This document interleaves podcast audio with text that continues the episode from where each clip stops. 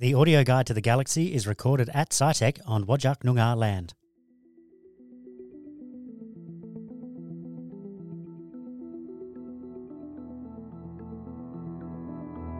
Good evening, everybody, and welcome to the audio guide to the galaxy, the monthly podcast produced by SciTech, where we take you through a guided tour of the night sky as seen from Perth. In this episode, we'll be discussing what you can see in the night sky in the month of November. My name is Leon, and I'm joined by Sharna, a professional presenter from the SciTech Planetarium. Sharna, thanks for being here. Oh, thanks for having me. All right, so Sharna, we'll start this podcast as we start all of them, uh, and I'm going to ask you what can a casual observer expect to see in the night sky this month? What planets are out? Ah, so firstly, there is Jupiter, which is the real showstopper in the evenings this month. It's at opposition early in the month, so it is the closest and brightest it will be for the rest of the year. So this month is your best time to get a really good look at Jupiter, which you can find in the east. Okay, Jupiter, that's the, I don't want to say the star of the show, but you said the showstopper. Um, you also mentioned opposition. What does opposition mean? Yeah, so Jupiter is at opposition in relation to the Sun. So it's directly opposite the Sun in the sky. Oh, I see. So they're in opposition, so they're facing each other. So this means that Jupiter will rise just as the sun sets and will be brightly illuminated in our skies. I see. Right. Okay. So, like, if you literally if you point at the sun with one hand and point at the sun uh, at Jupiter with the other hand, you're pointing in opposite directions. Absolutely. Yeah. Right, direct okay. opposites. Yeah. Okay. That's okay. It's a Earth-centered frame of reference. That makes a bit more sense. Um, and if you look at Jupiter in a telescope, what should we expect to see then?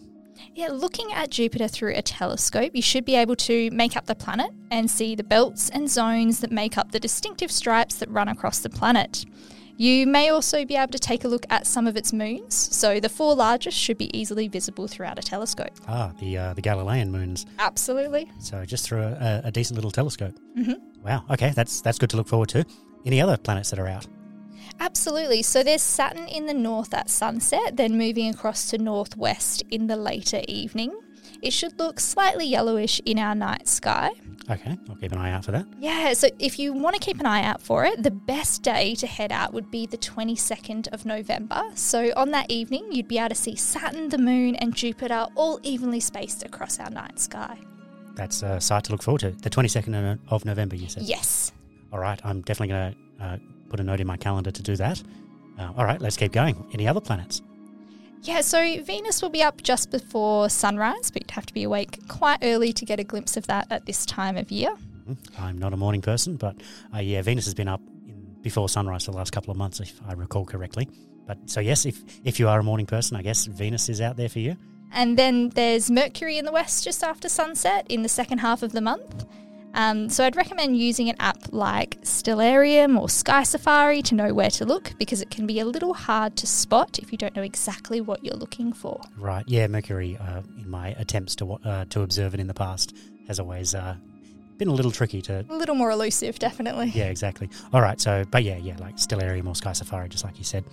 Good to know. What else is happening in November? Yeah, it's Astrofest time again. So Oh, I love Astrofest. Yes, yes, it's a- definitely a fan favourite. So this year, Astrofest will take place on Saturday, the 18th of November in the evening. Astrofest is a family event with telescopes set up so you can take a look through and also presentations and different displays. It's definitely worth checking out if you get a chance. All right. Um, I have already got that in my calendar, actually. 18th of November in the evening. Can't miss it.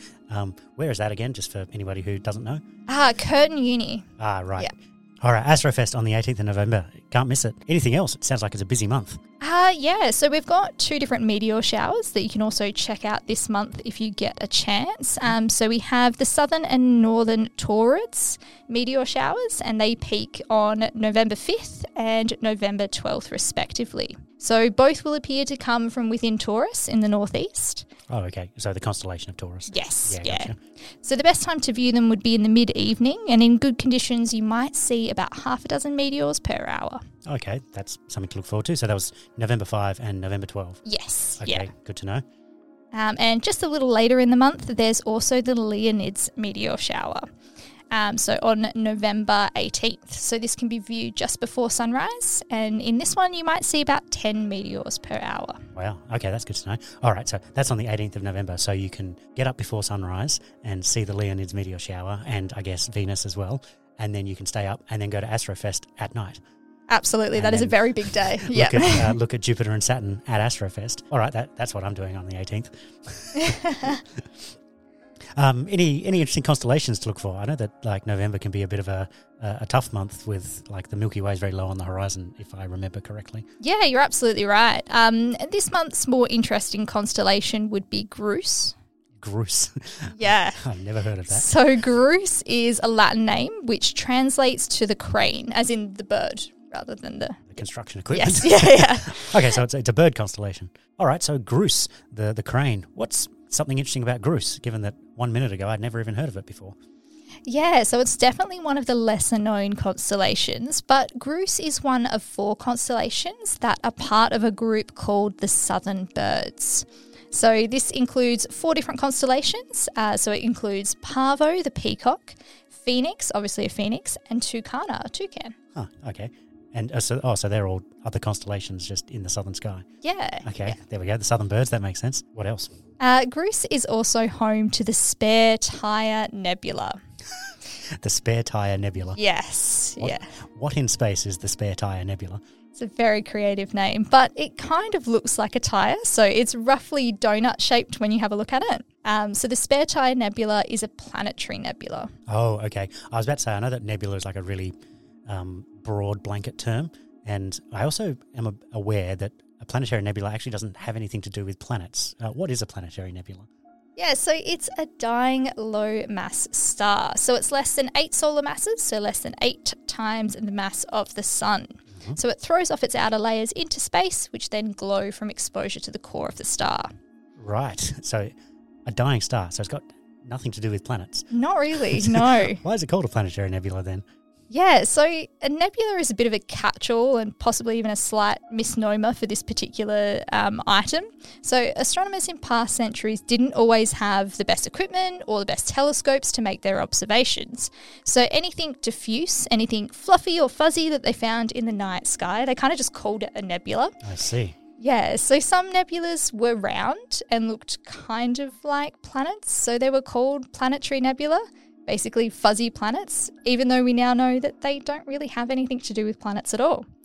Now, astronomers could change the name to something a little bit more fitting, but stars are round and tend to throw off their layers evenly, so many planetary nebula appear roundish like a planet, so the name stuck. But lots of things get called nebula, so it's too broad of a term these days. So some galaxies were once even called a nebula. For example, our neighbouring galaxy, the Andromeda Galaxy, was once called the Andromeda Nebula. But now we know a lot more about what it is.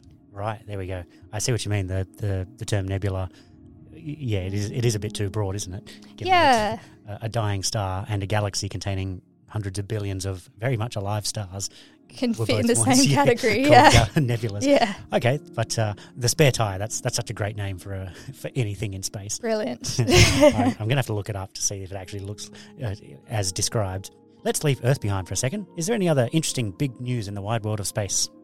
Sure is. Um, an Australian led team of scientists used CSIRO's ASKAP telescope to discover the most distant and therefore oldest fast radio burst to date. That's a very loaded statement. It sure is. Uh, let's, uh, let's pick it apart bit by bit. What what is a fast radio burst? yeah, so a fast radio burst is a millisecond burst of radio waves coming from space. I think that, that makes sense. I don't know what other answer I expected. They were actually first detected by Parkes Radio Telescope in 2001, but they were, weren't properly recognised until 2007. So they come from all over the sky, meaning that they're extragalactic in origin, so they must be enormously powerful for us to see them from all across the universe. Okay, enormously powerful. Do we know what causes fast radio bursts? The simple answer is we just don't know. uh, but there are many ideas out there about their origin. We know that the time they are visible is extremely short, so the source may be quite small. And we know that they have travelled a huge distance, so the source is likely to be quite far away from us. Other than that, we just have a lot of questions, which is actually quite exciting. Wow. Yeah. Okay. Uh, and you mentioned it was detected by ASKAP. What is ASKAP? Yeah, so ASKAP is the Australian SKA Pathfinder. So it's a radio telescope. It's made of an array of 36 dishes, each are about 12 metres in size. So it's located in Murchison, which is about 800 kilometres north of Perth. Mm-hmm. Now, this area has a really low population, meaning this area is essentially radio quiet. So there is little interference with the signal by human activity. So it's a really great place to park something like this. So the radio signal received at each disc is actually added together using a measurement method called interferometry. Which might sound quite complex, but basically means that the dishes essentially behave as a single giant telescope. Okay, that makes sense. 36 antenna that all add together into one big telescope, and they, they it detected the burst. So how powerful was this burst then? Yeah, very powerful indeed. So the bursts actually release as much energy in just one millisecond as the sun releases over 30 years. wow. Yes. Uh, How does that work out in terms of like light bulbs? Yeah, so in I don't know how it quite converts to light bulbs, but in numbers it would be 4 billion billion billion billion billion watts. so that's 4 followed by 5 billions. Right. Wow, that's that's very powerful, isn't it? Very powerful indeed. Um, and so, and hence why it was visible from across the universe. Yeah. Yeah. Okay. Um, and so, why are fast radio bursts interesting in the first place? Yeah, so at this stage, they're interesting just because we don't yet understand them. So they're unknown, so we're a little curious. If there is something to be understood, it can be a little infuriating not to understand things, but that's pretty much at the heart of science. It is, so it? there's a puzzle to be solved, right? Mm-hmm. Yeah. Um, but also, fast radio bursts are interesting as they have been shown to be amazing probes of the matter that lives between galaxies. So they can travel through the intergalactic medium. So, by looking at fast radio bursts in detail, we can figure out how much of that matter between galaxies, this intergalactic medium, that they've passed through. So, we can use fast radio bursts to figure out how much matter is there. And this just might help astronomers to weigh the universe, to figure out how much matter is actually out there. Wow, that's that's amazing. I, I didn't see that one coming. Yeah, it's quite a high aim, but Right. plausible, definitely. Now I can truly understand why these fast radio bursts are so exciting. Well, there we go. I think that's a good place to call it there. Thank you so much uh, for that fascinating dive into fast radio bursts there, Sharna. It's been fantastic. Thanks for, thanks for being here. Thanks for having me. That's it for this episode of SciTech's Audio Guide to the Galaxy. We'll see you next month where we talk about the night sky in December. If you'd like to know more about what we've been talking about today, you can find more by going to the SciTech website, and there you'll find a link for a page called The Sky Tonight, which is a monthly blog written by us here at SciTech about all the wonderful things you can see in the night sky.